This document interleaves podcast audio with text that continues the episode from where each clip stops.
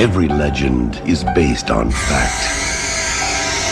Every myth is grounded in truth. For 17 years, the town of Haddonfield, Illinois has been haunted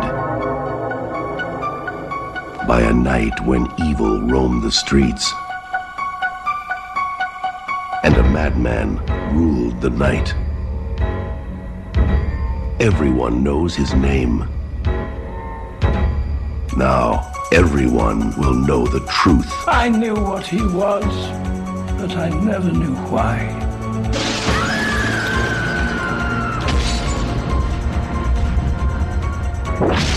Halloween 6 The Origin of Michael Myers.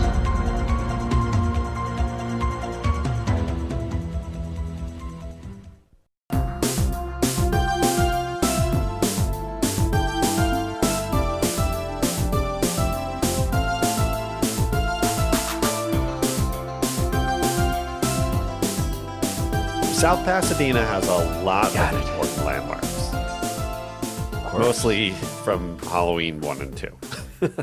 One, two. Back to the Future. Yep. Teen Wolf. Halloween, Pee Wee's Big Halloween Top. 2. Big Top Pee Wee, rather. Well, the leaves are falling, the pumpkins are being carved, and the knives are slashing yet again here at Recon Cinema Studios. That's right. It's our special Halloween episode of Recon Cinemation. I'm your host, Jon Diner. I'm David Munchak. I'm Brent Hutchins. And this is the podcast that takes a look back at some of our favorite films from the 70s, 80s, and 90s. We're checking out how they hold up today. And we're here again. It's time to look at the next installment of the Halloween series Halloween 6 The Curse of Michael Myers. It seems like it's the Shocktober of sequels. Like there's just been nothing but deep franchise sequels. Yeah. I mean, obviously we got a couple other things in there, but these guys we're running deep into this right now with the with all of the Nightmare, Friday, and Halloween movies. yeah, we've had Sequel uh, Mania. sequel it's sequel city here at recon cinemation and uh yeah we're deep into it. Where we uh, this October we've looked at nightmare on elm street 4 uh the dream the dream master. We looked at friday the 13th part 8 jason takes manhattan. We pivoted to i guess the first of a series and the exorcist. And now here we are halloween 6 most most fans say the best of all the halloween films. Oh, do they? Most fans say the best of the Halloween. True. None of the fans I talk to. Well, David, it's got to be many your favorite. How many fans have you been talking to, by the way? Uh, th- uh, where, are you, th- where are you finding them? Th- Three. It's in the Uh, me- it's in the- fans? It's in the message boards. yeah. I was going to say, it's on your AOL. Haddonfield, message board. Illinois. uh, no, but it's uh, yeah. I you know we're we're we're getting through uh, all of these uh, sequels, and and we're uh, we're at this phase of all all the Nightmare on Elm Street, Friday the Thirteenth, and Halloween franchises that maybe we're not in the best movies, but they're all interesting, and it is interesting to see how some of these movies go off the rails, like this one, and the making of the movie is a lot more interesting than what came out on screens uh, for the for the audience. But if you've if you've not been listening and you want to catch up on our old episodes of the other Halloween movies, just check them out. We've got Halloween's one through uh, one through five in our archives at www.reconcinemation.com, so you can check those out anytime. And uh, and here here we are. But um, and gosh, I, I don't even know where to start. But before we get into it, let's do our segment we like to call Six Degrees of ReconCinemation. Oh shit. Okay. Here we go. It's my turn again. Let's go. Okay. So by the end of the episode, you guys will need to connect Halloween 6 to Toy Story. Oh. Another 1995 film. Without without cheating, without looking it up. Halloween 6 to Toy Story. So we'll come back at the end of the episode and see what you guys came up with. Uh, okay, so now coming back to uh, Halloween Six, when was the first time you guys saw this movie? Brent, what, what was the first viewing for you? Oh, first viewing. You know, it's interesting. This one was not necessarily on my radar when it released uh originally. Um I think well, I'm I'm positive I know when I when I watched it, but I think when it released originally it came out and 7 was out and it was 7 was kind of like a huge deal. So I think at the time Yeah. I was more interested in in that, but I saw this uh, I believe summer of 96. And the reason I saw it is because I was just graduated high school. Uh, local newspaper publishes an article saying that there's open calls for a for a movie that's being made just 20 minutes away from where I live. The movie was called The Locusts, which at the time had a few young up and coming uh actors in it. Uh, Ashley Judd, who was probably the most popular at the time, was in it. Kate Capshaw was in it, and she was obviously the most like well known. But it was also Vince Vaughn, uh, Jeremy Davies, and Mr. Paul Rudd. And so on the day of shooting, the one day that I went in, I ended up sitting in the costume trailer for like 20 minutes. And he was in there at the same time. Totally chill dude. Uh, he was getting his makeup done and we were just kind of like talking and hanging out and at the time the only thing he was really known for was clueless really uh which had just come out like it came out right before this movie but had come out like the summer before i was sitting in this trailer. And so we talked for like 20 minutes. He was totally chill. I was super excited just to be like on a real live movie set. And he was like so down to earth and t- totally awesome. And afterwards I was like, I got to look this dude up and watch everything that he's in. And that's when I realized he was in this. And so I finally, over the summer, when I was working at Video Impact, watched it. And, you know, that 20 minutes talking to Paul Rudd was probably, you know, I mean, it's definitely has made me a fanboy of his my entire life. So prior to him getting super popular during the Judd Apatow phases and even more so during Marvel and all that, like, I've always uh, kind of enjoyed his his movies because of that kind of experience. So that, but that was absolutely the reason that I saw this movie because I had I completely missed it. Like I think I was pretty detached from Halloween in general at this point because four and five were not great, and I saw six on the shelves, but I was like, man, I don't think so. Until Paul convinced me otherwise. And uh, whatever happened? Wow. Never, To never Paul saw Rudd? again. Yeah, He hasn't done much. yeah, not a lot. I- I think a couple years ago he was like sexiest man alive. That was like what what just happened? I don't Yeah. know. Pretty strange, but you never know who you're talking to when Yeah. you know 30 almost 30 years ago or over 30 years ago, whenever. I'm not doing math right now, but it uh you know, I would have never suspected that this dude was gonna like be you know, people's sexiest man alive or Yeah. be, you know, in some of the highest grossing box office movies ever. So who would have but- who would have guessed really that he even during the Apatow years that that he would have gone Yeah, the- absolutely. the, direction he went afterwards. I mean, Clueless. eh, Honestly, after watching this movie, you would never guess that he would be in anything like that. yeah, we'll because talk about that. because you he even though even though Clueless released first, I think this was filmed first, and this feels like a very much like a first film kind of performance. yeah, yeah.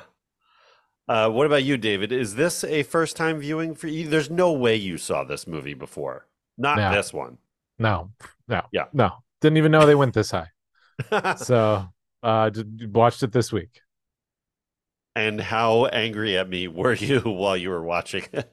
I mean, I there's always been a trembling anger for both of you since every it's every October. So Pure just- hatred. it doesn't it doesn't really uh doesn't really like peak or valley. It's it's pretty it's just steady. steady. Okay, got it. Yeah. So you know, I knew this was coming. Yeah. it Oh, was not a- boy. I didn't spring it on you. Yeah. So I was I was I was prepared as I n- normally am.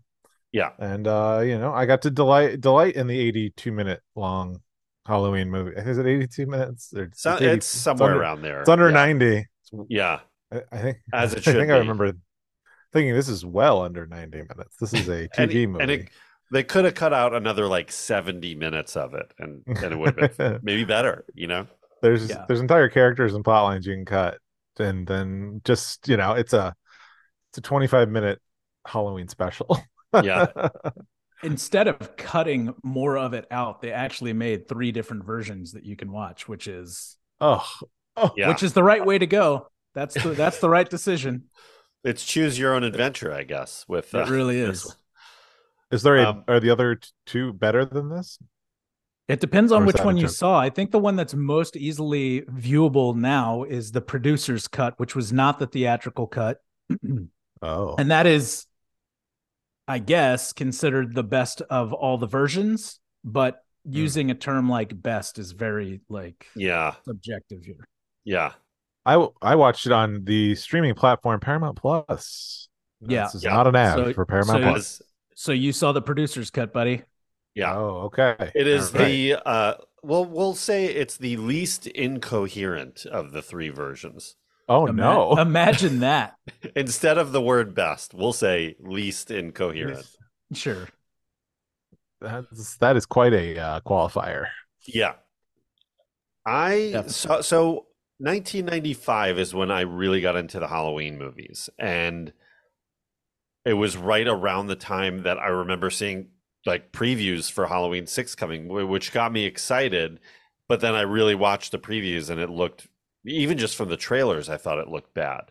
But um but there had been this and we'll get into the the making of this, you know, 5 or 6 year gap in the Halloween series. So so there was some excitement about a new Halloween movie, but that quickly was uh, squashed once people started to see it. So I didn't actually end up seeing this one till it was on video, Brent, right after, probably right around the same time that you did. It was the fall of 96 when I saw it.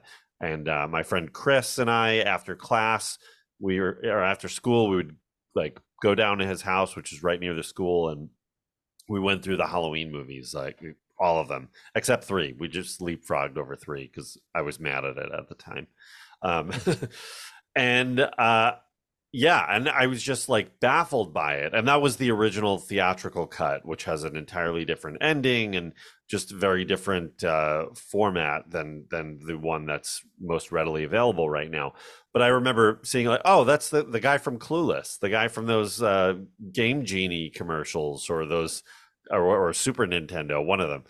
Uh, that's all Paul Rudd was to me at that time, and to anybody. And uh, so it was it was funny just to see uh, how how big he would eventually get, like we were just talking about. But yeah, so and I have not seen Halloween six uh, since the fall of '96 uh, until uh, watching it for this episode. So there was a lot I didn't remember. I will happily never watch this one again. and that's, That's the end of the episode. You're never throwing. You're never tossing this one back on for for fun, no, no. For background, for not even to teach people to stay away from this kind of movie. No, the only ones I I mean I watch Halloween the original Halloween quite often. Uh Halloween 2 I'll watch, you know, every couple of years. 4 maybe right behind that and then the 2018 version. So Hmm. that's that's all the all the Michael Myers I need. Understood.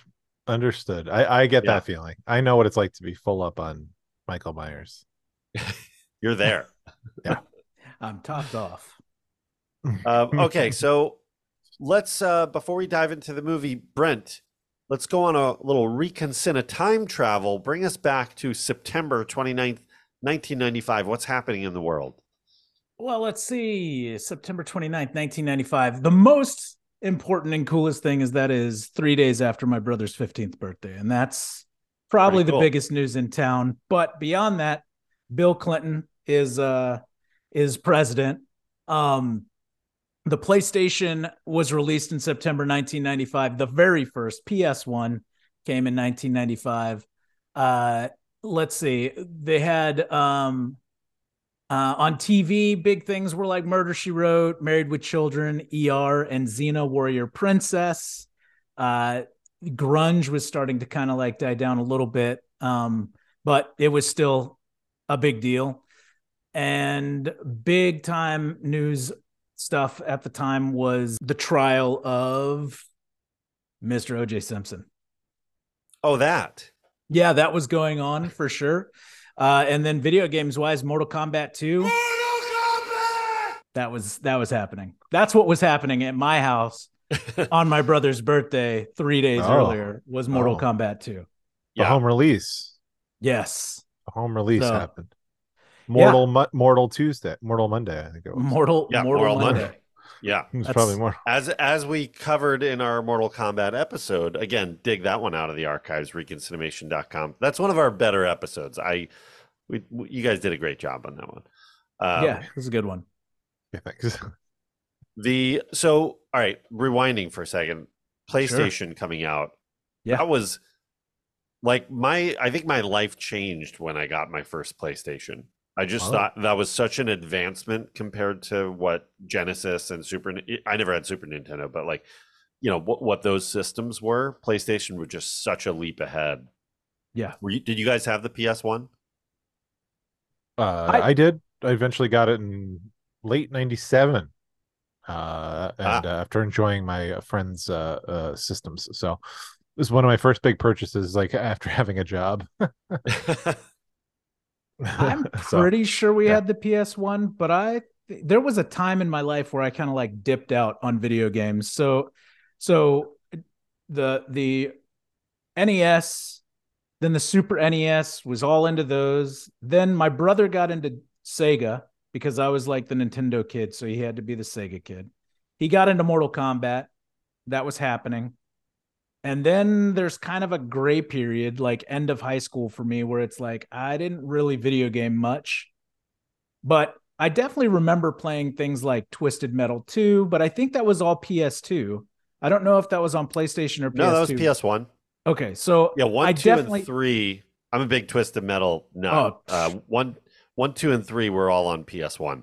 yeah, greatest greatest early PlayStation game I feel like for sure. Too bad they totally muffed the TV series, but I would love if they made that game again cuz that would be rad to play as a Well, if you're, I will say, if you're a PlayStation Plus member, uh, they have in the in the catalog they have Twisted Metal one and two available now, so you can. So I've been playing them for the past like two weeks. in their archives. Yeah, that'd be dope to play. Yeah. I would just like Yeah. to see an updated version.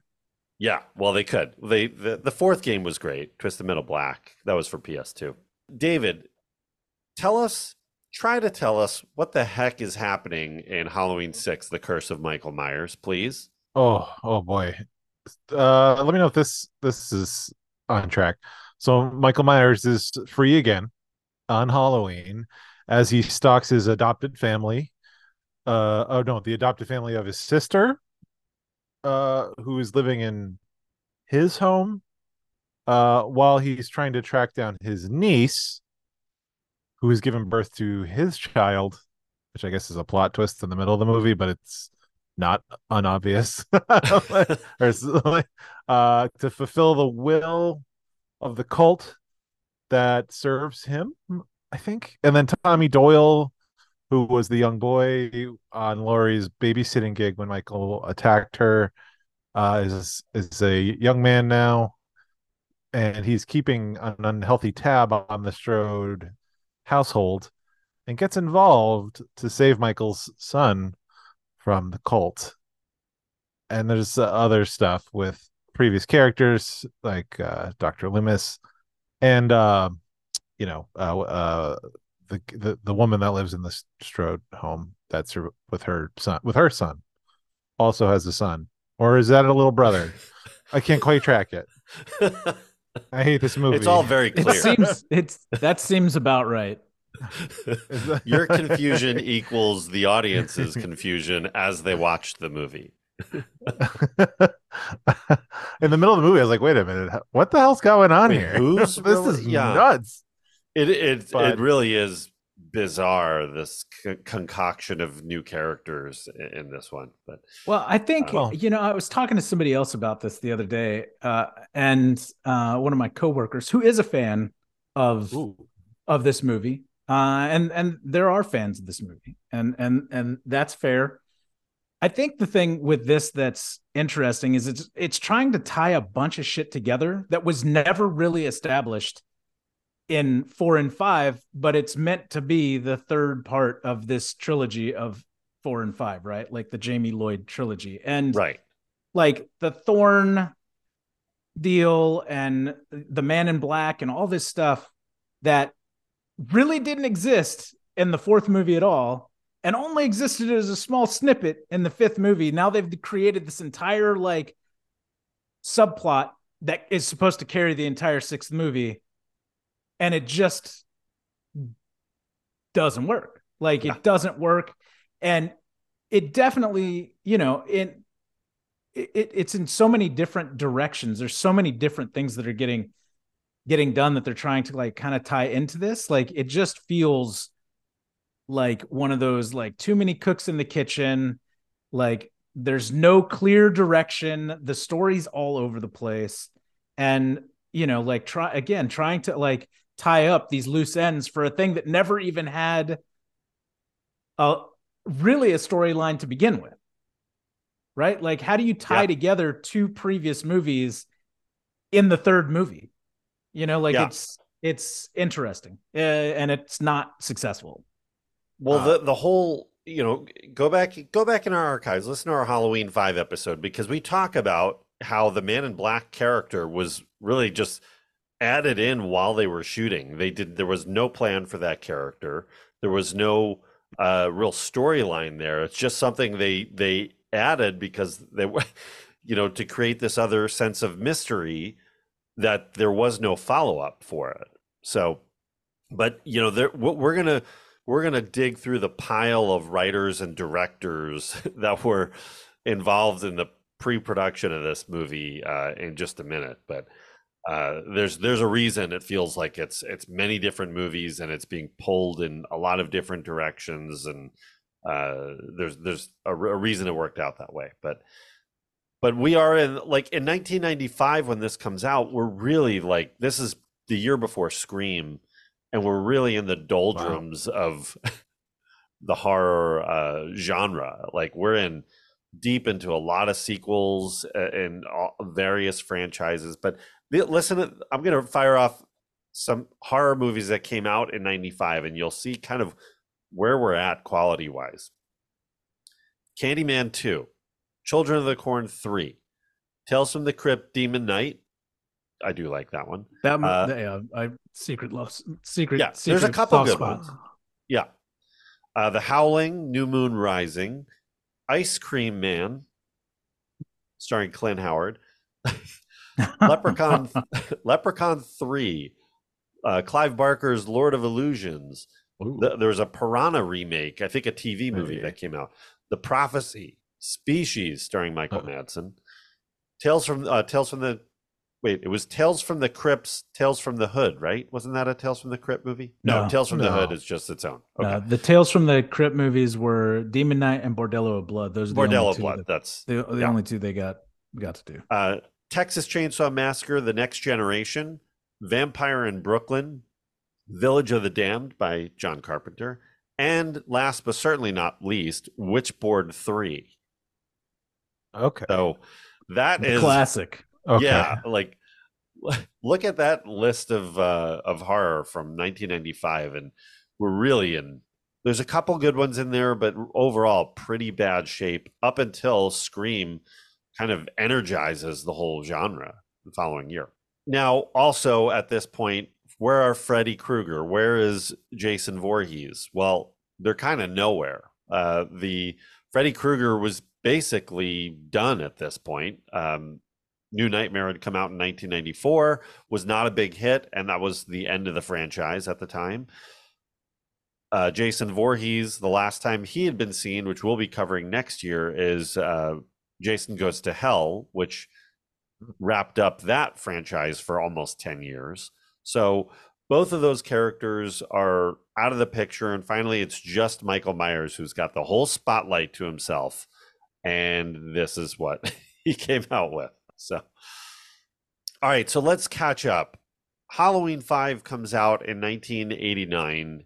Uh, is a is a failure at the box office. Does not um, does not work on in many different ways. Uh, and it's it's left the the caretaker of the franchise, who's Moustapha Akkad, very frustrated and unclear about where to start taking it for the next movie. So, Brent, you you mentioned the Jamie Lloyd uh, trilogy that right that character played by Danielle Harris was set up. That is the new lead of the series, along with Dr. Loomis, and we're left with this kind of uh, this cliffhanger ending at the end of part five, where the man in black breaks into the sheriff's station and frees Michael Myers, and and I can't remember. Does where is Jamie at the end of five?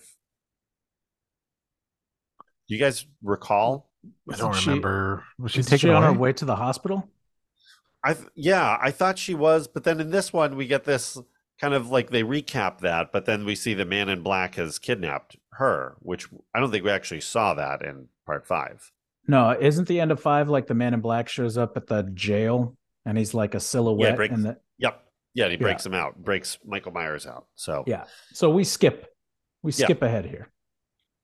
Um, so with it not doing well and a question mark of where it's going to go, uh, they Moustapha Akkad hires Daniel Farrands to uh, to start writing, you know, start writing the next script. And Daniel Farrands actually directed some great documentaries. Uh, the a lot of where we get our information from is uh, from a book uh, on on uh, excuse me. A lot of information that we get for the Friday the Thirteenth franchise comes from a book called Crystal Lake Memories, and Daniel Farrands directed a documentary series that's based on that book. So if, if you're a fan of the Friday the Thirteenth series, you should definitely check out that documentary. He also does a series on of documentaries on Nightmare on Elm Street, uh, the Nightmare on Elm Street films. So, uh, you know, he is very well versed in in horror, and he is a big fan of the Halloween series. So he puts in a tremendous amount of time and maps out all of the backstories, the through lines, the character biographies, the Myers family tree, the Strode family tree, like straightens out who everybody is, what their backstories are, potential plot lines going forward. He kind of like cleans everything up and lays he writes a Bible in, in television uh, every show should is supposed to have a bible so that any questions that you're you know someone would ask about characters it's all laid out there. And he does this for the halloween films. Everything about dr loomis about laurie strode you know jamie lloyd and and all of that's in there. But um around this same time miramax ends up buying the rights to the series and kind of designates Dimension Films to be the uh, distributor for it and the producer of of the next Halloween movies. So Dimension Films, which was huge, you know, became a huge distributor, especially after the Scream films and uh, you know a lot of big horror movies uh, getting released all the way into the 2000s. I think they're still technically around. They had partnered with MTV for the Scream series but I don't think that they're actually producing the the last couple of Scream films, and I believe that they're. It looks like they're owned by Viacom now, so I guess they're part of the same umbrella that Paramount is under. Um, And they did end up losing, so they acquire the rights to the Halloween franchise in the er, very early 1990s. They lose them somewhere around 2015. Uh, but you know they've got new producers, so you're going to have new creative kind of vision for for these films and uh trying to you know figure out how to make a successful halloween movie. And i don't think there was no formula for it. You know they just brought back michael myers in 1988 after having been uh, on ice for a while uh, brings him back for two films and trying to figure out how to right the ship. We talked about this in our friday the 13th fil- films uh, that you know when you see that it's going downhill studios tend to get desperate about how to like right the ship. And that's what they're they're at that phase here that uh, you know again halloween movies are not losing money but they're not making anywhere near the money that they are hoping for. So all right so we, we sort of get to this point from 91 through 90 i guess early 94 of this revolving door of writers and directors. So uh, Gary Fleder uh, comes on to direct uh, with phil rosenberg hired as a writer. The script that they wrote together, Moustapha Akkad literally like threw the script across the room, and that was the end of it for them. Get this uh, shit out of here. Yeah. So, you know, and all these take time. Like it's not these scripts, it take months, it takes months to write a script. So uh next up is Quentin Tarantino to write who who pushes for Scott Spiegel to direct. Now, imagine the Tarantino, Tarantino, version sounds sounds pretty interesting. It, could be, but he, uh, you know, this is before Pulp Fiction and probably right after Reservoir Dogs. So he's one of the biggest writers in town. Uh, but um, and Scott Spiegel's a friend of his who'd written Evil Dead 2. And there's a lot of debate whether Tarantino actually wrote a script or whether he just made a pitch to Dimension. Uh, but whatever it was, the storyline he wanted to do was basically what he kept repeating, which was natural born killers. Right. That was his version for True Romance was very similar to Natural Born Killers. This would be Michael Myers and and the the man in black go on this road trip killing spree. Thelma and Louise. Thelma and Louise, yeah. I don't know. I guess would we have rather had that version over what we got? What do you guys think? I mean, no, no one would have liked that. No one would have there, liked a road trip. There was a time where I liked Natural Born Killers, and there's still moments in that movie that hit, but I don't know. You know, yeah. like w- w- that would have been weird too. Like, no, I don't want to see. I don't want to see Michael Myers with the Man in Black in a Thelma and Louise movie. Like that's yeah. weird. It's yeah, you, you, everybody complaining. Well, this isn't a Halloween movie. Uh, you know, Michael Myers doesn't drive around the country uh, with a buddy and kill people. you know, there's no matter how good it was, it'd be like, well, this isn't Halloween. There'd be those purists. So I, yeah, I don't know how well it'd be received. It'd have to be like, uh, you know, you'd have to have a real open mind. I think, yeah, to really pivot this way.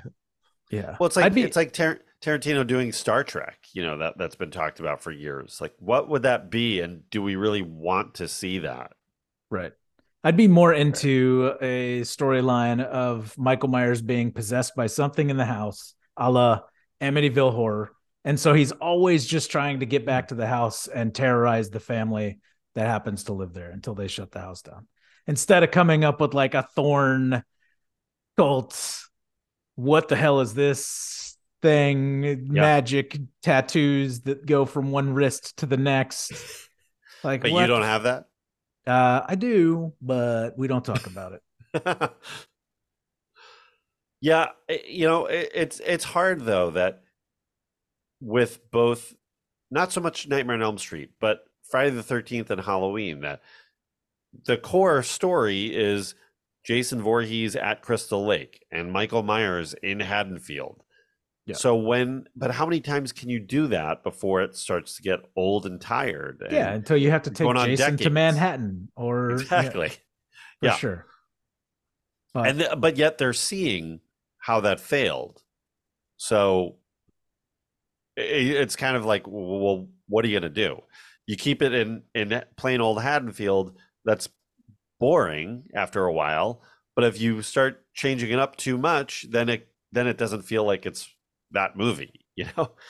I mean, this is Maybe... the same issue I had with like the new versions of the Halloween movies, right? They had a opportunity at some point to sit down and figure out a through line from the first movie to the last movie instead of just we've got two movies. Let's tie it all together in a third movie that doesn't make any kind of sense. Yeah. Which I feel like is exactly what happened with the newer ones, which you can hear me rant crazily. Oh, yeah. In the archives. But it's the same sort of deal. Like it just doesn't, you know, they really bought into this Thorn thing and this Man in Black thing, and Yeah. yeah, They committed. they, committed. did commit. I think this is the this is for this uh, is firmly in the you know case for we don't need more sequels to things that we enjoyed. Yes. we enjoyed the thing we enjoyed. Doing it, doing anything with it is going to uh affect the that the joy of that original to a certain degree and sort of ruin its like legacy and positivity for you. So Yeah. there's no you know the the need of course is financial like yeah okay get, you know audiences will come to see it keep the budget make low money. Yeah, makes it make, make a couple bucks and then you know we use it as tax write-off stuff for this you know and we cover some of our losses somewhere else so it's like you know but even fans like who like who no one cares you know Yeah. like no one likes this stop making it you know and and people are way, still going to see it by the way, we're So- still doing that now. we're still making yeah. that Oh. same mistake. And we always, and, Oh, uh, you know, the studios always will probably. yeah. Anything to put, you This- know, anything that they think is going to put s- butts and seats to make money. Yeah. this this uh superhero movie costs us 100 million so the sequel to it should be 250 million and that'll make us two and a half times more money and it's like that's not that's not true at all Like, Yeah. like, Well, you're not going for to a- turn that into seven billion dollars or whatever for some time that math did work though with the with the Marvel movies. I don't think it works anymore. People are not flocking to those the same way they did pre Avengers Endgame. But uh, Well, that's that's when you have a clear storyline happening. When you have the long game mapped out, like Yeah. they had through Endgame, oh, it makes all the difference. it makes sense. Like you're setting things up that have a payoff. You know what the end is. So you can do all these cool things to lead to that path. This did not have that. Friday the 13th did not have that. Nightmare on Elm Street didn't have that. You know, none of these did. And that's why they all just was it was like bad movie after bad movie. And and I know there's fans of it and there's I do yeah, there are plenty worse movies than Halloween 6, but it's the potential that like you know, we know Halloween is this great thing. We got perfection with the first film, and then we've got some great things in a couple of the other movies, but we've never been able to get anywhere near that first one again at, at It's- this point, especially. It's amazing. The more of these we watch, the more I really start to appreciate Halloween three. Yeah. Yeah. Which still that? is you, freaking ridiculous that they called it a Halloween movie, but it is so much better than four, five, and six. Like It it is, so much better. it Yeah. really is. And if Oh, you- it is. the only thing they need to do different is just take that Halloween three out of the title, and then it's. It, I, I think all these the baggage that comes with it is just gone. Absolutely. Or just lose part two and then do the anthology thing that you wanted to do all, all together. Yeah, But Yeah. either way, whatever. That's not what went down. Instead, we have 14 different storylines for Halloween. We have Yeah. three different versions of this movie, none of which are Yeah. any good. yeah. Um, so after Tarantino and Scott Spiegel, uh, you know, Spiegel really never. I don't think he ever ended up really putting a full script together. Uh, Roger Avary makes an attempt who co-wrote Pulp Fiction with Tarantino. Scott Rosenberg, uh, you know, makes an attempt at a script. Those both fail. Matthew Patrick is brought on to direct. He leaves the project. Fred Walton is brought on the project. He leaves the project just weeks before shooting.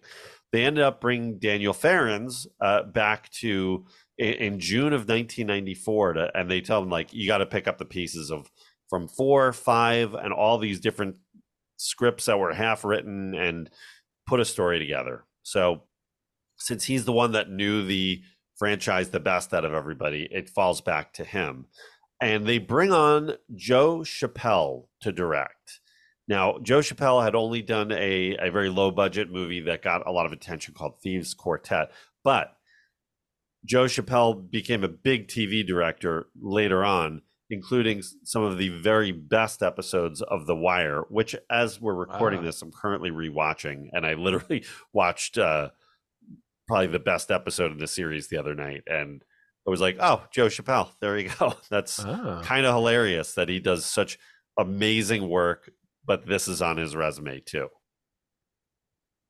We all have a Halloween six in our resume. Yeah, definitely. We do, yeah, Yeah. we do. Uh, and and he's really in a tough position because he's he's getting pulled in a lot of different directions and that's what's really going on with this movie is that dimension films wants to be making and the weinsteins ugh, i don't want to say that name but uh, are are wanting to make one movie then you've got moustapha akkad who wants to make a different movie and you have daniel farrands who wants to make a different movie and joe chappelle Right. is just shooting these scenes trying to appease somebody anybody everybody He makes Uh, all three is- movies. yeah, and and like I I don't. It's kind of like um, Alien Three, that I don't fault the director for being put in this situation. They're doing, especially him. It's um, you know, and David Fincher as well. It's like your first Yeah. opportunity at a big movie, your first big movie. It's a s- franchise movie, so you want to go out there and do a good job, but um, it's tough. It's it's hard when the movie is not on its feet for a director to do what they do. Yeah. So, okay, let's let's kind of get into the characters and the plot lines here. So, the Thorn cult plot line is that do you guys understand David, like what is your take on that? Like could could you explain what they're doing? it's a bunch of people that believe in the sort of we get we get some lore from Tommy Doyle that explains that there there's a constellation of of of the runic symbol uh of the thorn which is the most evil rune the that there is. And uh so that there's this cult that sort of worships that that's evil that bad mojo of that constellation. But then uh, it's also tied to Michael's uh, presence uh, in Haddonfield, and so that the the Tommy points out that whenever the constellation is present is when Michael Myers kills, and uh, so you know it, it was on only on certain years and in the timeline.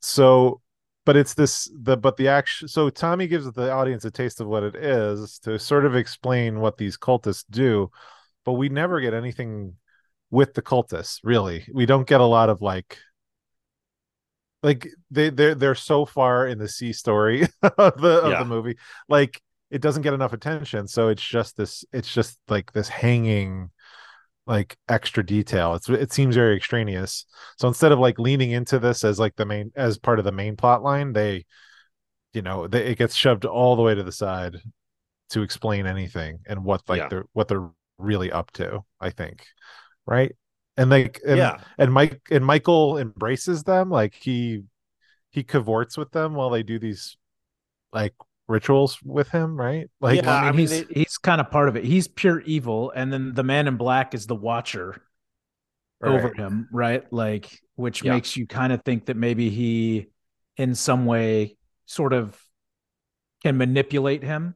And so, Right. I mean, this story, it dep- honestly, I think depending on which version you see, it might be a little bit different. But the version I think it is. Yeah. the version that I saw, Uh, which is the producer's cut, is mostly based around the Thorn uh, deal here, and it's kind of the handing off of pure evil from Michael Myers to Danny Strode, which is, you know, the little kid that that lives in the house now, and also the handing off of the the Watcher, the Man in Black, from from you know the Doctor Wynn character to the Donald Pleasence character.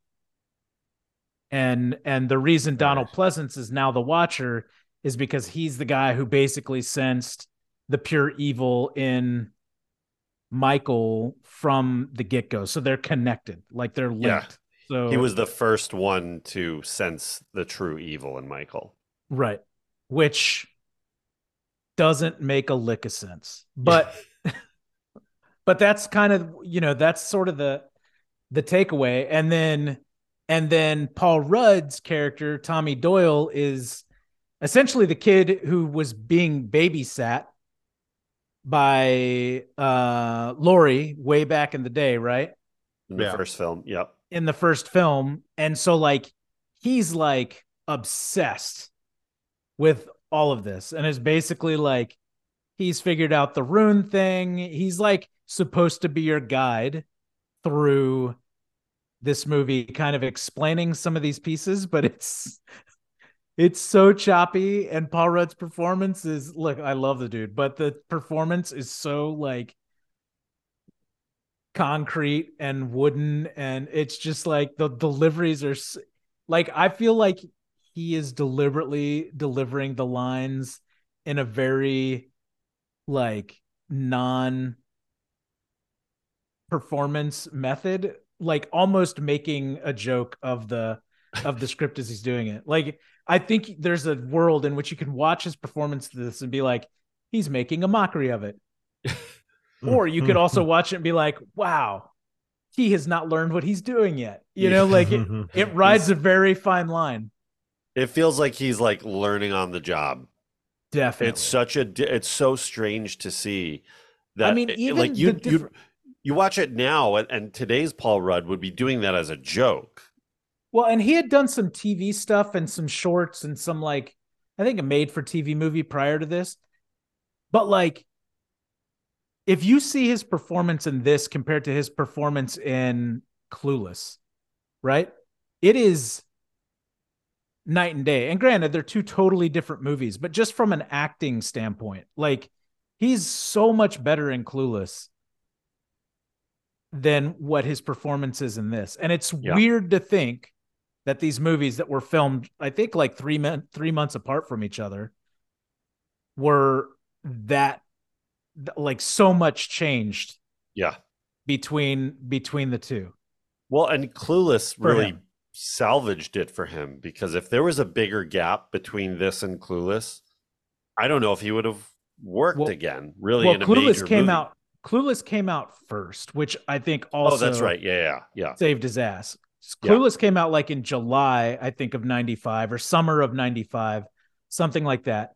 And and even though this movie, it's so funny. You watch the credits of this movie. It's like introducing and starring Paul Rudd. Yeah. You know, He's the first mo- credit. Yeah. yeah, this I think it's not. I think I don't think it's the first credit. I think it's the like the tail But- credit, like the also starring at, you know, like Ah, I think yeah. it's that. But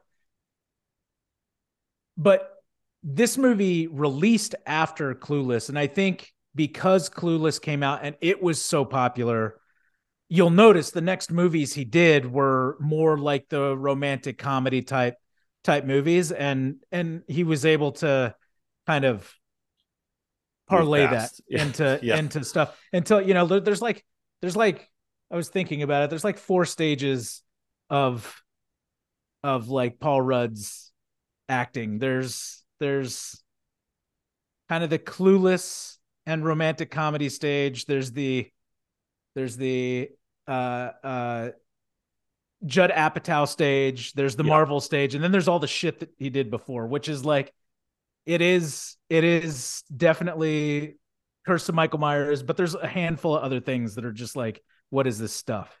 yeah. Yeah. Anyway. It's it's uh it's just odd watching it to see this, you know, what we know now as this really funny actor and this very great actor who's in huge movies just kind of like having it not work for him. It was a struggle, but but it's almost Uh, worth watching just to see him. Like that's Yeah. that's what I would say about this movie. Like I don't know that there's many reasons to watch it except to watch like the evolution of that and to see like what how a person can like grow uh, at, Yeah. like their talent can you know just increase exponentially. yeah. So the story. So all right, the story in the film is taking place six years after Halloween, the events of Halloween Five. So just like in reality, how there's a six-year gap, there's a, there's that same gap in the story, and we're picking up with J- Jamie Lloyd, who's pregnant and is being, you know, or is giving birth really, and is uh, Mhm. being wheeled around this dungeon hospital, right? That's yeah, Um, that's right. in the uh, um, in the clutches of the Thorn cult, and I think one of the real travesties of Uh, uh, of this movie is is the baffling reason they didn't cast Danielle Harris again. Oh yeah, it's ridiculous that they didn't. I mean, she would be the right age for the time Yeah. frame still. And in reading and like doing a little research, like it was there was no reason. Like she was into it.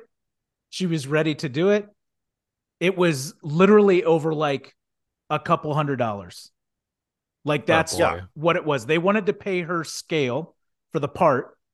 And she was like, Well, I was the star of the fourth and fifth movie. Like, and she wasn't asking for like a ton more money. She was just like, Shouldn't it uh, be an extra bump? Like, she basically wanted them to pay for, I don't know, some, I don't know if it was a union thing or whatever that she had to like get right with. There was it Uh, was like an insurance thing. Yeah. And she wanted had them to, eat pay the her. cost of. Yeah. Yeah, she wanted them to basically like reimburse that amount of money and pay her extra over scale, and they wouldn't do it because they're like, you're in, you know, in in the original theatrical version, she gets killed like immediately, and they're like, well, we're not going to do it, and people hadn't realized the genius of killing your star in the first 15 minutes yet, right? Right. There's a So- way to do it. If you're going to do that move, there's a way to do it. Yeah. Scream is the one that introduced that whole Yeah. like let's let's do it this way. We're gonna bait and switch everybody, right? But Halloween wasn't on board. They didn't understand. They weren't gonna pay her the extra. Like, I mean, it was crazy. I mean, crazy, like a couple hundred dollars maybe to to to redo the role. And then ultimately the role expanded over the course of the movie when they had to go back and do reshoots because you know it it was ridiculous. Yeah, and what they do with the Jamie character is just it, it again. It's a it's a character that feels completely lost, and I think they were feeling like, well, we don't have to worry about the old fans. Like it's it's just it, it doesn't matter if it's not Danielle Harris. Like we're just people are just going to watch this movie for this movie, and that's not how it works with these franchise movies and these No. specific horror. You, you know, uh, these horror franchises in particular that yeah, like they would be expecting to see Danielle Harris, and the character feels entirely different. And in the theatrical cut, you're right. Like like she is gone very early in the movie, and even in the producer's cut, um, they kind of write her out in a very weak way. That, but Yeah. that's I all mean, they she- had. she makes it much later into the movie, but like there's not a lot going on. There's a couple flashback things that are added in the producer's cut that she would have been a part of. But yeah, like they totally missed the the mark. Like I mean, for a movie like this, like I think the approach has to be to like you know, give the fans what they want and get them all excited and riled up and then they're going to bring extra people to the theater.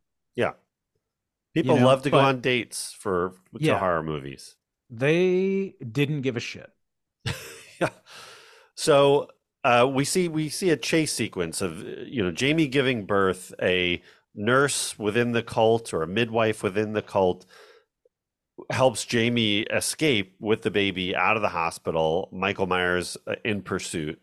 And it's sort of a chase film, right? There's like a car chase, and there's a bus. You know, there's a bus depot, and um, Jamie ends up leaving the bus in this bus depot where in a bathroom stall where no one hears the baby for like at least a day, right? Like or at least a overnight. Full last day. Yeah. Yeah. Um at the same and and that's I think where she's in the theatrical cut where she's killed. Um, Michael kills her there, and it's just over, and that's it. Kind of like writing out that character, like they did Rachel Carruthers in, in Halloween Five, which is just people did not want to see that. Right. Uh, so, and that cult, by the way, the Thorn cult, that plot line kind of comes from the novelization of the first film. So, which is, I, th- I think, a very hard to find novelization for anybody who collects those. But they do get into the like, how is this happening to Michael Myers? This, you know, the spirit, like, uh, this cult, you know, kind of gets this spirit to take over the child Michael Myers and possess him really to start killing and and his grandfather is a character in the book and he like kind of is aware of it as well so but that's where Daniel Farrands kind of saw that plot line was like, well, let's really blow that up because it's it's brought up in five, but we'll really dive in all the way here. But it's still very messy. Um, so in the meantime, we meet the Strode family, which is Laurie Strode's family, Jamie Lee Curtis's character. So this is where I get I get a little lost, and I'm sure I'm not the only one. So they're her adopted family because I guess this is following the storyline that Laurie Strode and Michael Myers are brother and sister, right? Right. Be- because Jamie is Jamie Lloyd is Laurie Strode's daughter. Yes. So she is, you know, uh, uncle and niece with Michael Myers. So, all right. So we're seeing the rest of the Strode family, which uh, the mother, played by Kim Darby, who I love. Shout out. I Shout was, out. yeah, just the great Kim Darby from Better Off Dead and uh, one of the early episodes of Star Trek, and just so many cool things. Great actress who's just not given anything to work with here, but No. She's still great though. yeah, totally. Like, like she's definitely a strong part to this. Yeah, yeah, and she her small tries. and her small bits, but like yeah, it was good to see her. yeah. Yeah. Yeah. And uh, Marianne Hagan, who's a new actress, uh, cast as Kara Strode, who would be Laurie Strode's adopted sister, I guess, younger sister. Uh Step sister, half sister, adopted sister, not Yeah. blood sister. Well, she's know. Laurie wouldn't be blood related to any of the Strodes, so Right. Okay. they're all family. So I think she is Laurie Strode's did adopted. they mention her at all in the movie? I don't even think they mention her. no, they don't mention movie. Laurie at all. Zero mention. Yeah. Um, and but but Kara Strode basically is Laurie Strode. She looks Yes. like her, she dresses like her, acts like her. So it's basically a redo of that character. And she's in And college. she's got a son. Yeah, and now she's got a son, Danny Strode, which is who the cult is trying to get to to pass on the right. He's evil also from Michael to Danny. he also shows signs of accepting of the pure evil, I guess. Like it can be handed off to him. Like Yeah. he hears the voices, he sees the man in black in visions, you know, like all all that jazz. Yeah. So, yeah, so we meet all these characters and we just see them, and we see that's where we see Tommy Doyle as the creepy guy across the street who's just staring at them out the window. With his camera face like dude, uh, 100% Kara is not going to be like, who's that guy that lives across? She's going to be like, give me the phone. I'm calling the cops. This creep is staring in your bedroom with a camera. Like, Yeah. Yeah. And on top of that, so the Strodes have moved into the Myers house. Why? Because because How? good because decisions. well, remember Laurie's father or whatever or Yeah, uncle John Strode, was who's a very lovely human. in Seems the like. first movie. I think he was wasn't he a real estate agent and even in back then, Yes. so that's why they had access to these houses. Yeah. So th- there was a minor throwaway. Your brother couldn't sell this house, so that's why we lived here. That's what uh that's what um what's Yeah, her they- face uh Yeah. says. Right? They probably Uh, got it for a great deal. well, so yeah, yeah. So free house, even if it's a murder house. It's not a yeah i mean but that that was like the myers house became like the haunted house in the ta- in the town of haddonfield right like everyone stayed away from it they were scared of it but i guess Yeah. now we're now we're gonna loop it back into oh, the movie well, yeah. you get a you get a fresh coat of paint on it, and you move in. yeah You know, it you wipes don't tell away all the history Ki- yeah so i think i think kim is it kim darby that sort of gives us that info right when she's Yeah. yelling at uh what's his face her john husband strode played by yeah John. By yes john strode there was a uh I, I will say on tw- on twitter x whatever it's called now uh they they're used i don't think i think they got taken down but there was a whole bunch of character parody accounts and of all Ah, the yeah. characters in the halloween franchise and they were hilarious and i think the same person did all of them but That's john awesome. strode was so funny so it, if if check it out if there's if they're still uh, in existence. That uh, those uh, parody accounts are, are really hilarious. But Yeah. and and it was always like there was all the whole storylines going on about like you know Sheriff Brackett and his reelection, and then Sheriff Meeker was coming in, and and then they like involved some of the stuff from the movie, so it- it's worth checking out. But uh, anyway, the uh, so where's Doctor Loomis in all this? And uh, the great Donald Pleasence in what would be his final film performance. Uh, Donald Pleasence would pass away after they finished filming, but before they shot the The reshoots. retakes, so yeah. they were kind of stuck with what they had for him, and and uh, and I think they dedicated Uh. the film to him as well. But what do you do with that character? Uh, to me, it feels like that character is really pushed into a corner of of like you kind of done everything you're going to do with him. What what else is left? you make him the the the new uh, man in black. You hand off the watcher, and he That's what bellows Yes, yeah. in the hallway in At agony. the end of is that what that means? He has to take over, right? He has to be he Yes. gets the rune, so Yeah. In he- this he's not version, happy yes, about that's that. Yeah, In this Well, version, uh, what happens in the other ones? the other ones, he just goes back in. He says, "I have business to take care of," and he goes back Well, inside. So the the theat so that they're very different endings. The theatrical Very cut, and the producer's cut. The theatrical ending is after you know the action has happened inside the hospital, and um, we see Michael confronting uh, Doctor Wynn slash the Man in Black, who we'll talk about next. Dr. Loomis helps uh, Tommy and Kara and Danny escape in the truck, and it's the same scene where they they drive off in the truck, but and you see you leave Dr. Loomis standing outside the hospital, and then it cuts back to Tommy and Kara driving, and you just hear Loomis scream, and that's the end of the movie, and then it like goes to black.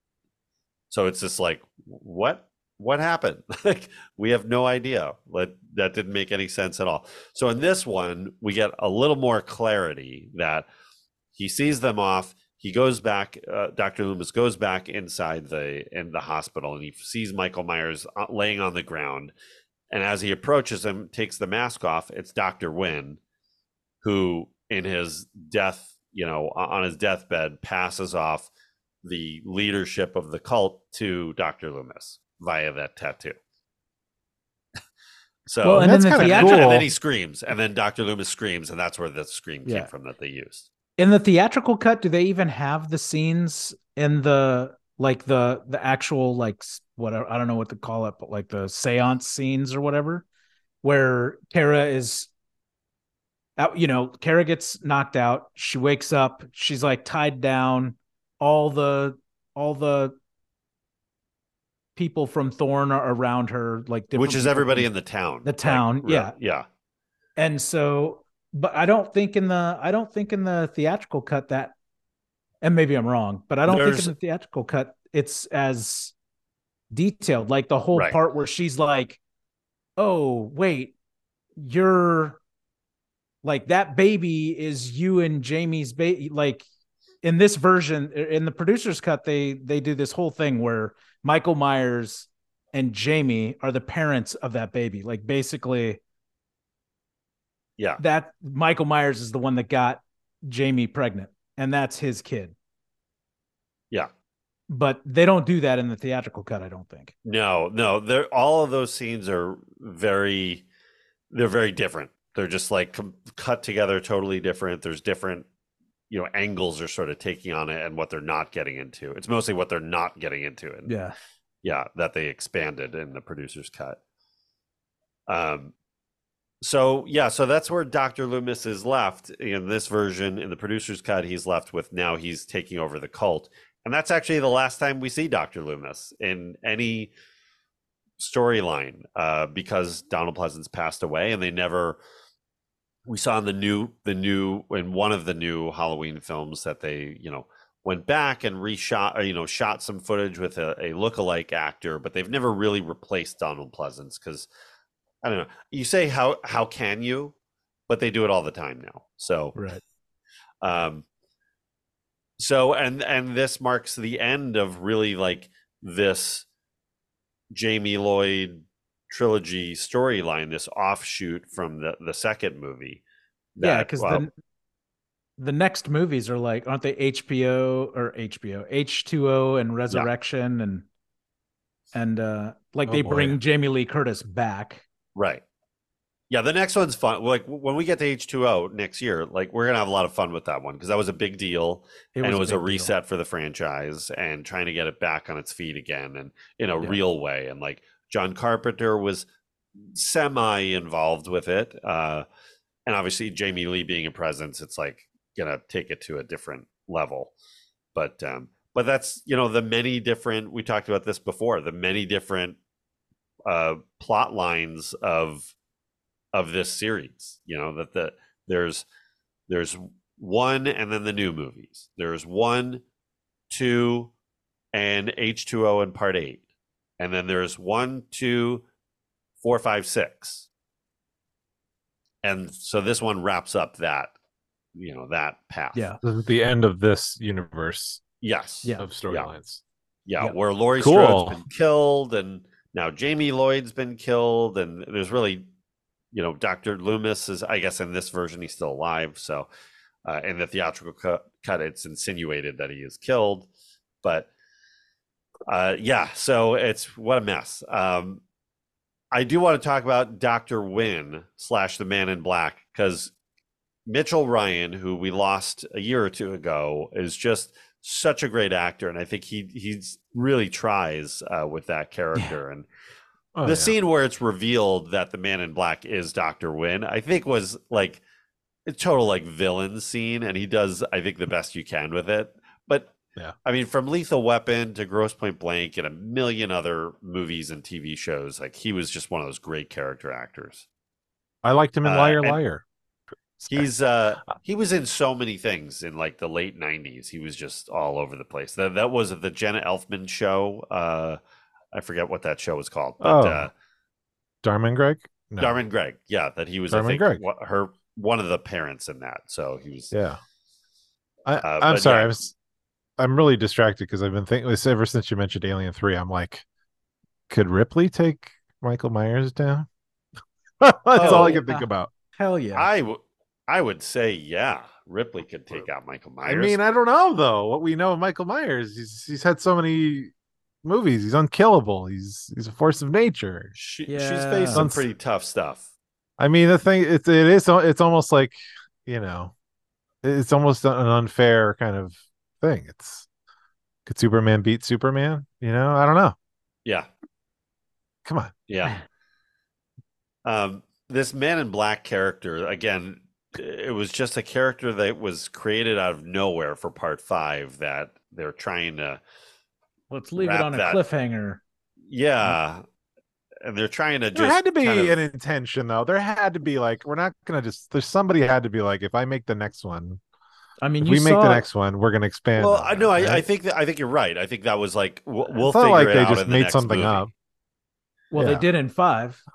They made it up, and then at the very end, it was like something they tagged on at the very end. Yeah, I think all of it's the a good shots that- story idea. there was no story it's a- idea. I mean, th- there Well, in this and during five, it was we'll figure it out later. Wouldn't it be cool if we just have this mystery character floating around? right. The the the J.J. Abrams style of filmmaking. Yes, very much so. Make yeah. present the unanswerable and don't worry about it. yeah, Is that right? this is where he learned from. He JJ. does it better. I think this is where he took it from. yeah, But the but the exclamation the explanation they come up with in this movie, I like I think it's a good idea. It's just it doesn't they didn't give it enough Yeah, but life. you- They didn't you're, do anything you're, with it. You're also again. This was not the thea- the version you saw was not the theatrical cut. Oh well, all right. So- I guess we're so- okay. So this version, they added a couple things here and there, and they made they like fleshed it out a little bit better, and that's why people are like, okay, this version is the version. You know, now it's like kind of credited as the best, like it, the most logical of the versions. But like, Yeah, if you saw it in the theater when it released, Uh-huh. like a lot of the things they did to try and tie that even more together, like they weren't there. Like and the and the editing in general was a lot more choppy, a lot more like MTV video music influence. Like it was Ugh, all over the place. Like it was, it I was like that. yeah, it was like this version is a I mean for for our purposes, it is the most like well put together story of of all the versions. But that's not the version that came out. This version didn't come out Okay. Until like much later. Like on Yeah, a well, DVD like How Blu-ray easy is it? special. It how was- easy is it for me to see the theatrical version? Is it even considered like? Do they put it out anywhere? Like, or they disavowed it and like so so this, here's the this thing. producer's It- version is like the official. this official is version now now. the official. This is now version. the official version. Yeah. Okay, Yeah. you can if you can find the theatrical though i think on older dvds yeah Yeah. like if you go to um Videotech. um, videotech Tech. i I'll Hey. bet you can get it and their new Okay. in their new building, which is and their new uh, location in Highland new Park, fancy new location location. Yep. head on over The- to Video Tech. The producer's cut was a bootleg version for years and years, and it was like this, un, you know, underground Uh. cut that kind of got somehow started getting spread around. That was like, it was not clean. It was like it was like an answer print almost that. Uh, Wow. it just started making its way, and people were making VHS copies of it at the conventions and everything, and then eventually the studio was like, okay, I think that that really enough momentum got behind it that was like we should make this the real one and, and if it's this is the one that's streaming then that's saying that's definitely the one they want you to see Yeah. get the other cuts so yeah, Yeah. you can't you can't find the director's cut to to stream that i that i could find like Yeah. all the versions all the i mean uh, this was obviously on paramount plus but even the versions like if you buy them from from other streamers like it's it i think it's this version It's always Uh, there's this, a yeah. there's a director's cut as well, which apparently has I, I don't know what the differences are, except that the death scenes I think are a bit more um, Graphic. gratuitous. Yeah. yeah Mm. Like john strode when he when michael myers comes back to the house and he starts wiping out all the strode family members or most of them he like john like he electrocutes john strode i think in the basement and Mhm. his head ends up exploding but the, you only see that i think in the director's cut Oh, that's pretty cool. Yeah. Yeah. Yeah, that this is like such a jerk. I mean, he's just like Oh yeah. he's- nothing he's like, redeeming. let's Yeah. Let's get to this guy's death, please. yeah, and you know it the minute he opens yeah. his mouth. You're like, as oh, soon as he opens his dead. mouth, everything he says is like, kill this guy. yeah, yeah, the actual like murders are not are bloodless and like nothing uh for the most part, and like not even like it, it, it's it's amazing. Like this is like a such a neutered like I mean, yeah, like they they added stuff to try to create coherence, but you know, this is really a nothing movie in Yeah. a lot of ways. Nothing stands out, you know, other than the the casual incest cult behavior um some some some minor no i guess there's not too much problematic stuff right I. You know what, Uh, David? David, you should you should pitch this movie right now. Like where the like you're selling it to Brent and I. That what would Yeah. how would you sell this movie?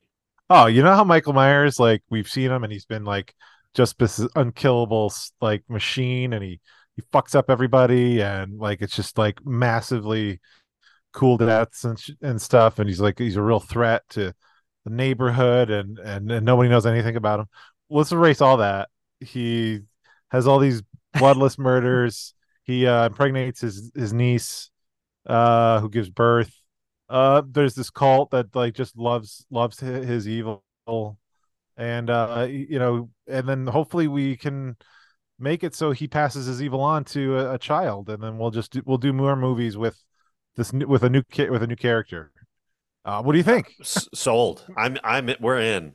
How much Buy money it. do you need? i And- need three hundred dollars and on and on top of it, we're gonna bring back the guy who had the weakest silhouette ever for the shape of Michael Myers. oh yeah Yeah, George, George P. Wilbur is brought back uh, from the fourth movie. He was Michael Myers in the fourth one, who we talked about it in that episode. I, I'm not, you know, Threat- he's not threatening. he's a good stuntman and everything, but it Yes. just they never recaptured that shape of uh, of mostly of, of Nick Castle from the first film. Hmm. And I like Dick Warlock in the second one. I, I can take that one, but Yeah. uh, up until the new ones, they just they, they just they didn't have that presence, that intimidating presence. Yeah, I agree. You know, what's funny is so I, I I spoke a lot in the fourth one about how I felt like, you know, the the the body of Michael Myers in that movie just seemed very like kind of thin and not threatening and you know just kind of Yeah. scrawny Yeah, apparently so they brought George Wilbur back, but when they did the reshoots, they brought a different guy back to to play the part because the director thought that George Wilbur was too bulky. and they wanted to thin him out. Oh my Which- god. Like blows my mind. I don't understand. It didn't compute. I thought I read that wrong. I was like this what? Huh? What? But yeah, that's real. And I was like, I couldn't, I couldn't tell the difference between either of the two. And the mask in this one is god awful. It's just so yeah. The and the mask is made by John Carl Buechler, who was the director of uh, Friday the Thirteenth Part Seven, The New Blood, Brent's Mhm. favorite in the series. it is one of my favorite in the series. Yes. so yeah so he you know he was a a creature effects uh you know and special Mhm. effects you know one of the best in the industry really at that time and and he did that molded it right around george wilbur's face but again it just doesn't capture the magic No. of that first film at all Well, and the neck piece part of it just is always kind of like floppy and to the side. Yep. Like it just doesn't look like it fits. yeah and the know, like- hair the hair is not you know it's kind of wild in the back and all over and Yeah. Yeah and by the way It's a miss. michael myers is like barely in this movie Mhm. He's you rarely see him. It's you spend so much time with Loomis and and Kara Strode and Tommy and the Man in Black and all the other you know stuff that's going on. Like there's really not a lot of room left for Michael Myers to do his thing. It's so the movie's just so overcrowded with story uh, that what works for Halloween, the original Halloween, it is, and and like a lot of Carpenter things, it's very straightforward just stay on task for what this story is and you don't need all these different things and this is like the total opposite direction of just too much going on Well, you had to add the sexy quotient with uh Kara's brother and his girlfriend. Yeah. Yep. And Gotta like, add that. there's just so there's just this other side which we spend a way too much time with with with them and like the Barry Simms like this this is like Oh. uh this Oh, whole like Howard shock Stern. jock yeah Like, the, yeah. Oh, yeah. the- They tried to Oh get my- Howard Stern to play that part. They actually but tried he to, was, I could he was shooting kinda private cool. parts i think Yeah, he Yeah. turned it down because he wanted to do private parts, but but they So- they reached out to try and get him. Uh, Oh, he would have been great. I think I think that'd be great. That's it, that's like uh what's her face in in the in the Tobey Maguire Spider-Man 2. Who was that artist that did the she had like a live concert? Oh man, it's gonna bug me. It's like, you know, oh Macy Gray, maybe Macy Gray, Macy Gray in a Spider-Man movie, you know, like Oh, yeah. zeitgeisty of the moment. Not that Howard, Howard Stern's been he's pretty he's been around for what 50 years now. So but Yeah, yeah. uh, 40 years but I, it would have been cool to have like howard stern at sort of his ron like sort of raunchiest time yeah, to be the raunchy character and then get killed in a in a halloween movie. I think that would have been awesome. Everything mm. with that barry simms character i thought was awful. And it was so hard to listen to. He's just like beyond a despicable character. And all the callers that were calling in was just like they like has anyone gone to an, an acting class or a voice acting class like the, it just screams like not a movie to me Yeah. i i just thought it was like i does, if any of these people listen to the radio to me, Yeah. i'm Yeah. just like nobody even talks know. like that like no one calls in like but yeah it oh, I, I hated so much of that that portion, and that's that's a good twenty percent of the movie. Is like the, the the brother and the Barry Simms obsession, Yeah, and then him on the air because he, you know, he makes a big publicity thing. He's he's he's kind of a problem for for Michael Myers, right? Like he's bring, he's bringing all this attention on the cult and or more Right. or rather like in the town. So it's like all this other stuff could happen. Well, that's- way, uh, I think it's Michael it's wanted through to. the it's through the radio show that Dr. Loomis gets brought back into the story, right? Because Dr. Oh, he's right. retired. Dr. Wynn goes to um goes to Dr. Loomis to get him to take over Smith's Grove Sanitarium, right? Right. Or hospital and and uh they're together listening to to Barry Simms radio show when Jamie, who's at the moment escaped from Michael Myers, calls in and she's like begging Dr. Loomis for help. I don't know how she would know he'd be listening to that radio program, but the he only was. radio program on the planet. Yeah. Yeah. So then they go to uh, get get in the middle of it again. So Can I just say, and how awesome is it that there's like two or three cell phone use scenes and they are very casual about it? It's almost like, oh, we've reached the cell phone era where it's just sort of ubiquitous for these characters. There's like two or Yeah. three scenes, and I was, and they don't make a big deal like, I got a, I got my new Motorola. Let me call. Or yeah.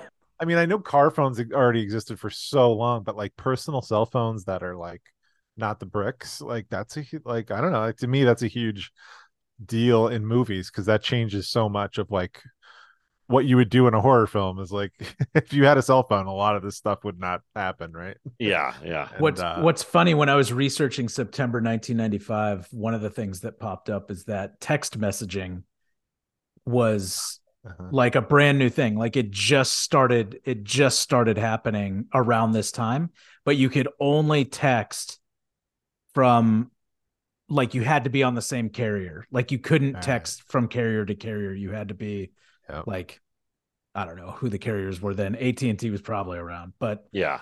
Yeah. whoever you know. and they probably and the texting probably cost like 50 cents per text Probably. like Yeah. something like that like back in 95 Yeah. i can guarantee you it definitely must have cost something uh wow what is, isn't that funny boy that's 28 years ago uh we've been living with the cell phones uh that i, I don't know i think 1995 is a perfect spot to like that's a transition point you know Oh, yeah. everyone's getting Yeah. online you know ev- everyone's just got personal computers are are starting to enter everyone's home and The World Yeah. Wide So- Web so- is becoming a thing right then. Yeah. Like Yeah. Yeah, right yeah. then. and they're like Ugh. making it very casual just even like him using the computer to show the runes they're not making a big deal of like how this is computer technology but what i fucking loved was that he was re- listening to the radio show and recording it on a reel to reel. And i'm like uh you. Like this like Yeah. this 25 year old dude's recording the radio on a reel to reel like instead of a, Yeah. a maxell cassette. Yep. absolutely not. So baffling this movie. There's a couple things i did i did like about it though. Uh, one was i appreciated they they shot this uh, in the fall of 94 in salt lake city. So and it was actually the same you know same area that they shot parts four and five so you have a little bit of visual consistency there and i also really enjoyed the score for this one which was of course done by the great alan howarth who was a Hmm. former uh, I don't know it's a partner, but did you know a lot of the scores uh, for the early Carpenter films? Yeah. Before they kind of split up, and and then he went his own way. But I think he did a good job of keeping that sound consistent with the other films and uh, the the Halloween theme as well. So I like those. That's about yeah, and I- and I do think Donald Pleasence, you know, again consistent with the other performances. Always a little bit over the top in certain certain scenes and takes, but uh, that was his thing. And They got rid of Uh, his scarred up face. They Oh, even yeah. made a whole big deal in the movie, like, "Oh yeah, I got some surgery done to t- clean it up." yeah, Like, good job, i.e. buddy. Donald Pleasence didn't want that shit put Yeah. on his face anymore. Right. Yeah, Uh, Which can't- I can make sense. Apparently, his health, like he was in bad health while they were shooting. So you know, like, Well, you could tell. I mean, you could see that he's thinner. He's lost weight. Yeah. Um, and he would really he would pass away. What I think three months, four months after they uh, finished filming. Yeah, he did he pass away in was it February 95? Yeah, February '95. Yeah. Yeah. But yeah, I mean, I guess it's fitting that his final role is as Dr. Loomis. That was really his iconic character, but he also played a, a lot of other great characters that get overlooked. You know, it's it's like this and James Bond, or and maybe The Great Escape. Nobody looks at all the other stuff that he did, but Yeah. uh, He did have a really really good career and a great actor. So, so the movie is you know they finish filming. The movie's a mess. Dimension ends up approving uh, reshoots and additional scenes, but does not bring Daniel Farrands back because there's just too many cooks in the kitchen, and they were like sh- adding scenes on the fly when they were shooting, and like studio wasn't hadn't approved certain things, and it just doesn't work like that. And they were like wrapping the crew, but then they would keep a few people on and keep shooting, and it was doing a lot of weird, uh, odd things. to Yeah. get the- literally like literally writing scripts like s- Yeah. pages while they're while they're shooting them. Yeah. Like the actors don't know, and probably, you know, that may have contributed to what was happening with Paul Rudd. That, like, if the actors don't have enough time with it, they're not going to be able to just spout those lines as well as they could. So, Yeah, Yeah, Paul Yeah. Rudd, if you're listening, by the way, look, you're a badass. I hope one day you and I can laugh about this performance together. I would hope that he would at this Uh, point. I'm I does. I feel like he's the type of guy who has a very good sense of humor about himself. Yeah. I I can't I gotta imagine he's been asked about it in the last ten years. Like I mean, there's Oh, gotta I'm be sure, something about yeah. it. yeah. Uh, I wonder if he's they approached good sport. him. I wonder if they approached him to uh for the new films to come back as Tommy Doyle. Maybe, yeah. Wonder like, if that you know, happened. Hard pass. with Danny McBride writing and producing it. There's a there's a connection there. Yeah. I could have seen him being all right with it with that. Yeah, Probably way too busy though. Probably just way too busy. yeah. So, all right, should we talk a little box office glory and see how this one actually fared? Yes.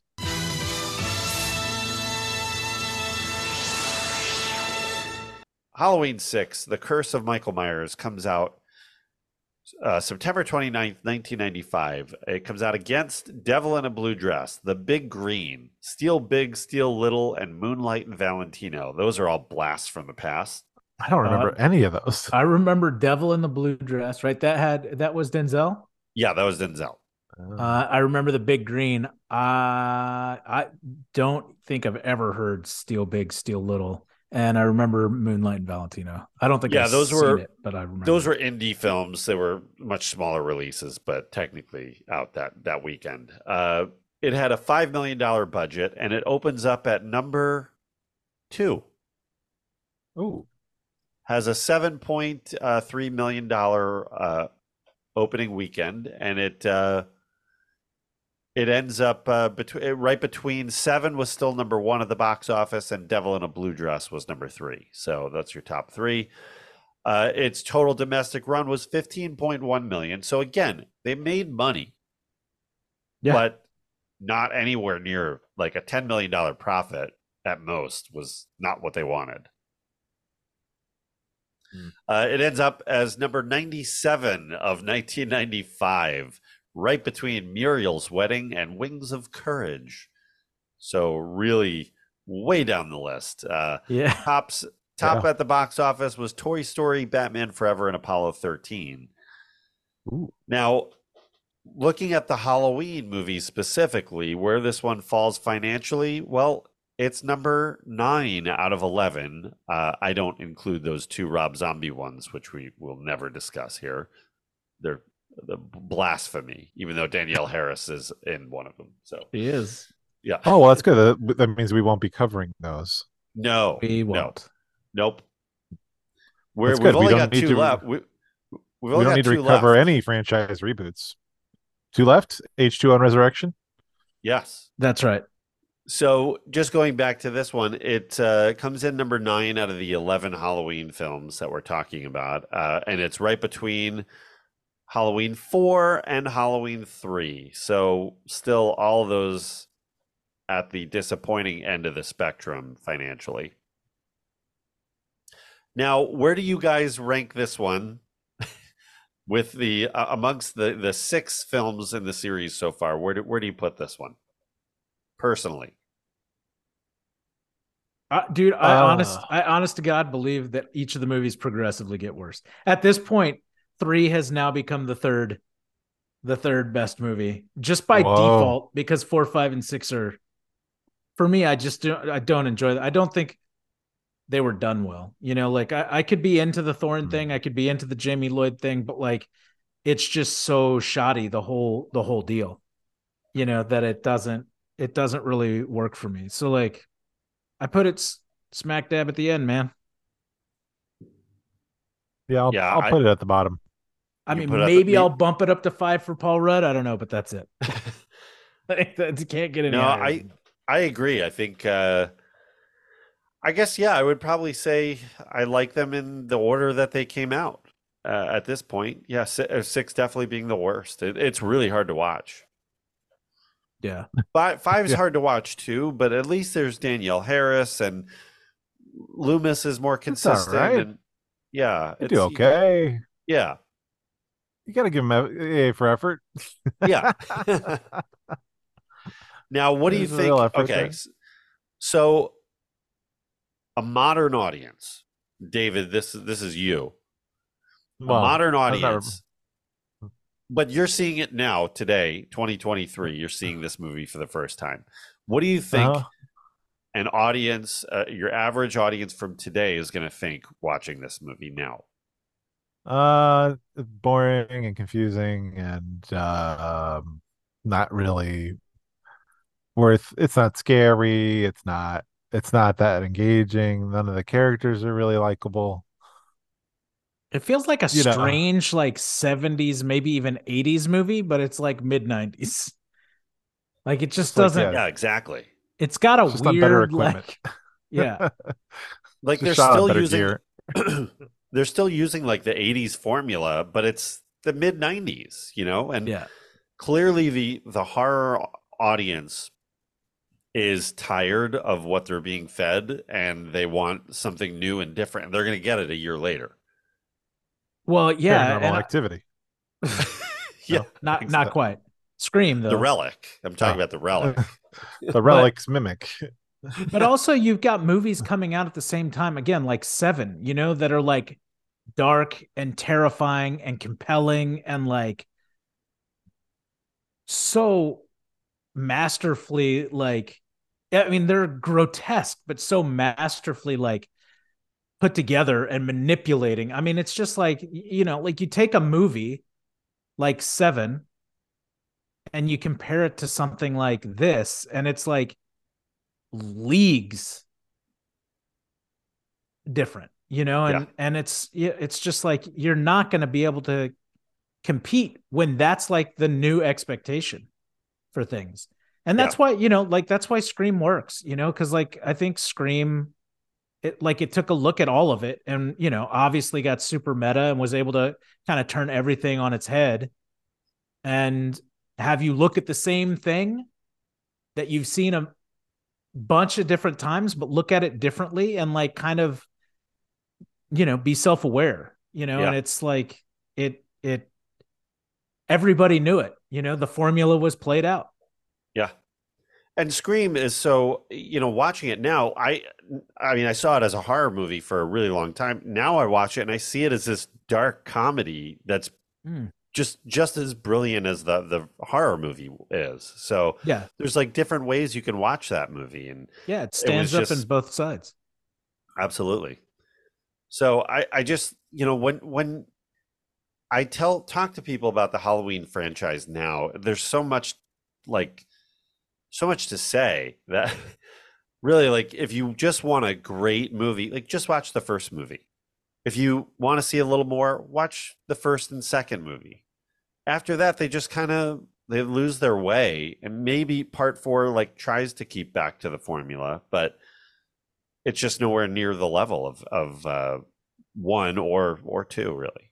Well, at this point, it's like what's interesting because of all the different choose your own adventure is like what what are you most interested in? Do you know like are you interested in like an occult type thing? Are you interested in the Jamie Lee Curtis character? Are you interested in you know just the the terror of a Michael Myers like hunting people down? You know, like you've got like options, you know, like I think the worst thing you can do in this particular case is watching one through whatever in specific order. Instead of that, like find whatever story you're most interested in and just watch those, you know, Yeah. and then like later on go back and like watch this other chunk and see how they work together. But like don't you don't have to I don't think you necessarily. David, not so much. I mean David doesn't look, you know. I'm not representative of anything. yeah, this is for people who are curious, you know, like about these movies.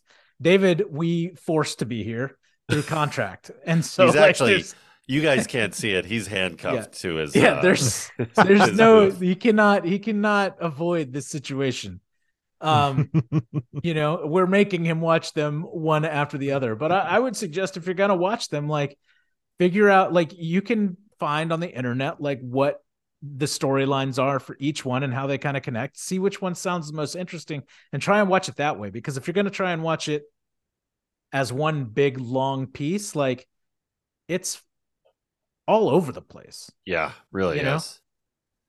so Yeah. true. It's a good point. Choose your own adventure. I, I love that. That's the way to talk about the Halloween franchise. Mm, mhm, I think it's mhm. the best way to like Yeah. summarize the experience. Like it's choose your own adventure. You know, like what are you what are you into and what are you what are you interested in like watching? But I just can't wait to see Jamie again in a Halloween movie. So You're Next gonna- year- Jamie Can't Lee get or Jamie Lloyd? Jamie Lee. Oh, Oh, yeah. Jamie Lee. Jamie Lee. She's Why coming you- back Next. let's- uh let's- next Halloween, Shocktober. I have to wait a whole year. Well, you you can watch it whenever you want, but Oh, Watch I'm it not to again. do that. yeah. I don't want to risk having to watch it twice. Well, wait a minute. So, and we'll get into this in that episode, but yeah, th- like we're about to go into another, yet another reboot of this franchise, but we're Mhm. gonna get Jamie Lee Curtis back. We're gonna get uh LL Cool J. Okay. Yes. Yeah. Come okay. on, right there. He was the he was dude he, he was LL, like in a baby. bunch of shit right around Yeah. that time too. Like he was like the Yeah. the the the face of the hip hop acting Yep. game at that Deep moment. Lucy and yeah, Yeah. uh, but we're gonna get we're gonna get a very small role for Janet Leigh. She's coming by. We've got Adam Arkin, Josh Hartnett. Hartnett, Uh, yeah. Yeah, Also a major player at the moment. Yeah. Michelle Williams. Michelle Williams, and I, I think Dawson's Creek was already on, I believe. So this was her Yeah. first movie, though I believe. So Yeah. I think it was. I like mean, right H two O after- was a big deal. I remember, like, I huge deal. Yeah. yeah. oh, and I, went- I- I I'm saw excited. I saw this one at the theater too. Like, this was this one got me amped up to go. I was like, yes, Jamie Lee's back. Yeah, we I were in fuck it up. we were in college together when when it came out. It was a Yeah. huge, huge deal. So it's I don't be think we fun saw it look at together. that one. though. No, we didn't see it together. But Uh, Um, this- I just I'm looking forward to a movie where you care about the characters and you know it's like things at least I remember H2O making sense. I have not seen that in a long time, but we'll uh I, oh, I'm I doubt it makes to- sense, but it's going to be fun to rewatch. Yeah. Yeah. Um all right. So that's Halloween 6 The Curse of Michael Myers.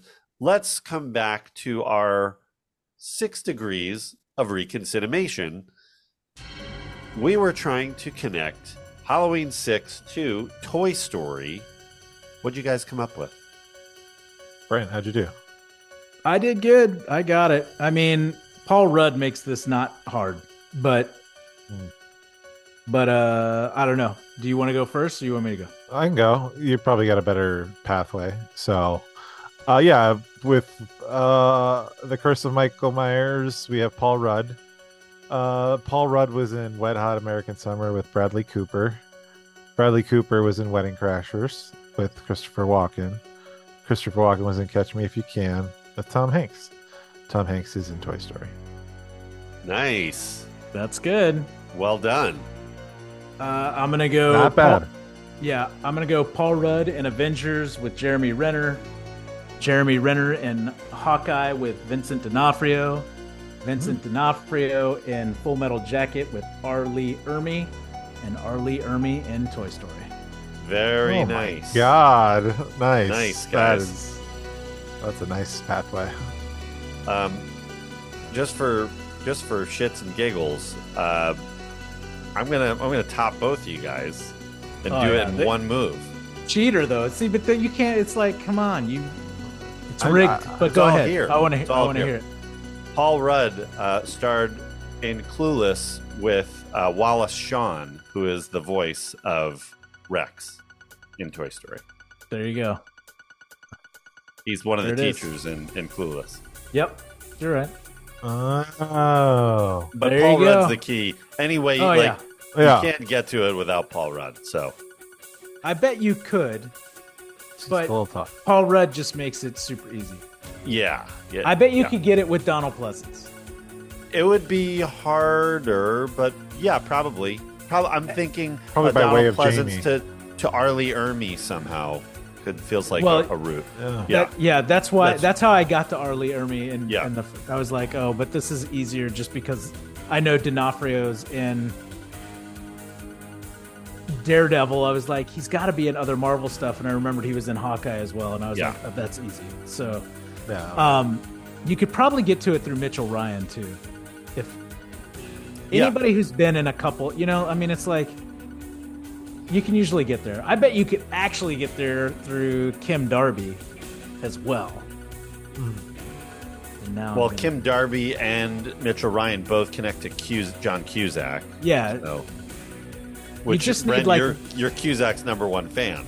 We all know. Hey, I love John Cusack, except I think that he needs to stop being a freaking baby about shit and get back with Savage Steve Austin. That's all. Yeah. That's that's my big gripe. Put your put your diapers up and wipe away the tears and get back to your roots, dude. Oh my god. he Uh, hasn't done right. anything good in 72 years. Uh, So- yeah, it's been a minute. oh boy. Sorry. Here comes that that- Cusack vengeance again. I know that's All not right. true. Well, guys, this wraps up our Shocktober 2023. What a month we've had. We've we've looked at. We really started early because we looked at Alligator, and then we went to, you know, Nightmare on Elm Street three, Friday the Thirteenth Part eight, uh, or sorry, Nightmare on Elm Street four, Friday the Thirteenth Part eight, The Exorcist, and a look back at William Friedkin, and now. Halloween six, uh, the Curse of Michael Myers is in the books. Are you, David? How excited are you for the month of November, and we're gonna we're gonna get into some Oscar level movies. We're gonna shift gears and get Yeah. just change Time the to- kind of movies we're we're looking. Time at. to get back to some films. yes, some some real films. Some cinema. Well, the The Exorcist was up there. yeah, but, The uh, Exorcist. Come on, that's that's legit filmmaking. Kind of a silly Yeah. movie. Kind of a silly movie. it's kind of hilarious, really. It's pretty good. funny. It's pretty funny in a modern context. Not repossessed. The Exorcist. It's not. Yeah. It's not as. It's not as funny as Repossessed, That's no, not quite. No, a little different. but it is funny. But yeah, so stay tuned. Uh, we're gonna have a, a couple of great movies coming up uh, next month, so stay tuned for that. Uh, quick shout out and thank you to our friend E.K. Wimmer for the theme music, and uh, don't forget to check out his podcast Laser Graves, and our good friend Curtis Moore. Thank you for the poster.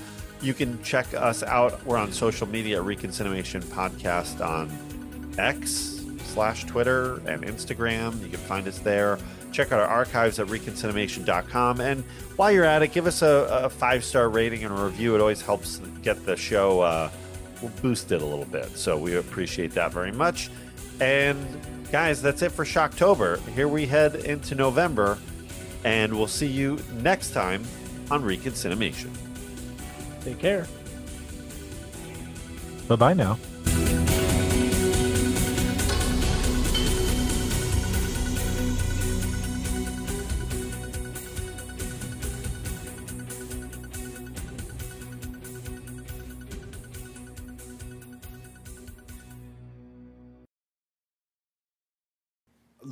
Donald Pleasence at the end of Halloween 6 was a huge blow to us personally and the franchise and the fans. And um, I have nothing but great memories of Donald. Donald was uh, just the warmest, loveliest guy. Oh, yeah, I like Donald Pleasence very much. I really do. I mean, I, I didn't get to know him very much because he was quiet and he was a private person, I do believe. Um, but I liked his his aura. I mean, he, you know, he was a man of theatre and film, and what could you say? In, a, in another way, he was like Cassavetes. He was an icon, you know, of all those earlier films. Donald Pleasence and I didn't didn't actually shoot together, but I did meet Donald during the filming, and um, I think that was one of the exciting elements actually about the film. I was like, oh, Donald Pleasence is actually doing the movie, so that felt um, special in some way. And we we had meals together and whatnot, but I didn't actually work with him. I think he's a great actor. Uh, Donald Pleasence was uh, an amazing gentleman. He's one of my favorite actors. It was it was a pleasure to meet him and and work with him. He was always one of those actors who you can uh, see works the scene. He's, he's prepared. There was an aura around him when he would walk on the set, so it was great. He's a real actor, so his delivery doesn't need a score to pump it up. Donald was definitely uh, coming up in years and pretty feeble by the time we did the movie, so I was, I just thought he was a real trooper for still being at work. And he was invested in it, and he seemed to care about the movie, so.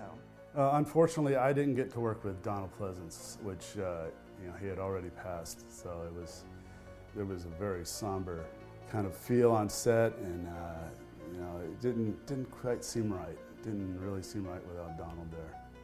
We just uh, remember him fondly forever, and dedicated the film to him. And uh, you know you could dedicate all the films preceding that to him. He loved the character of Loomis. I think what he and John Carpenter created with that character was something that he loved playing. And I believe at one point they asked him when he's going to stop, and he said 22. So I think he was excited to do the role. He loved playing the role, and he, he loved being up there in Utah with all of us. And uh, I mean, nothing but great memories of Donald.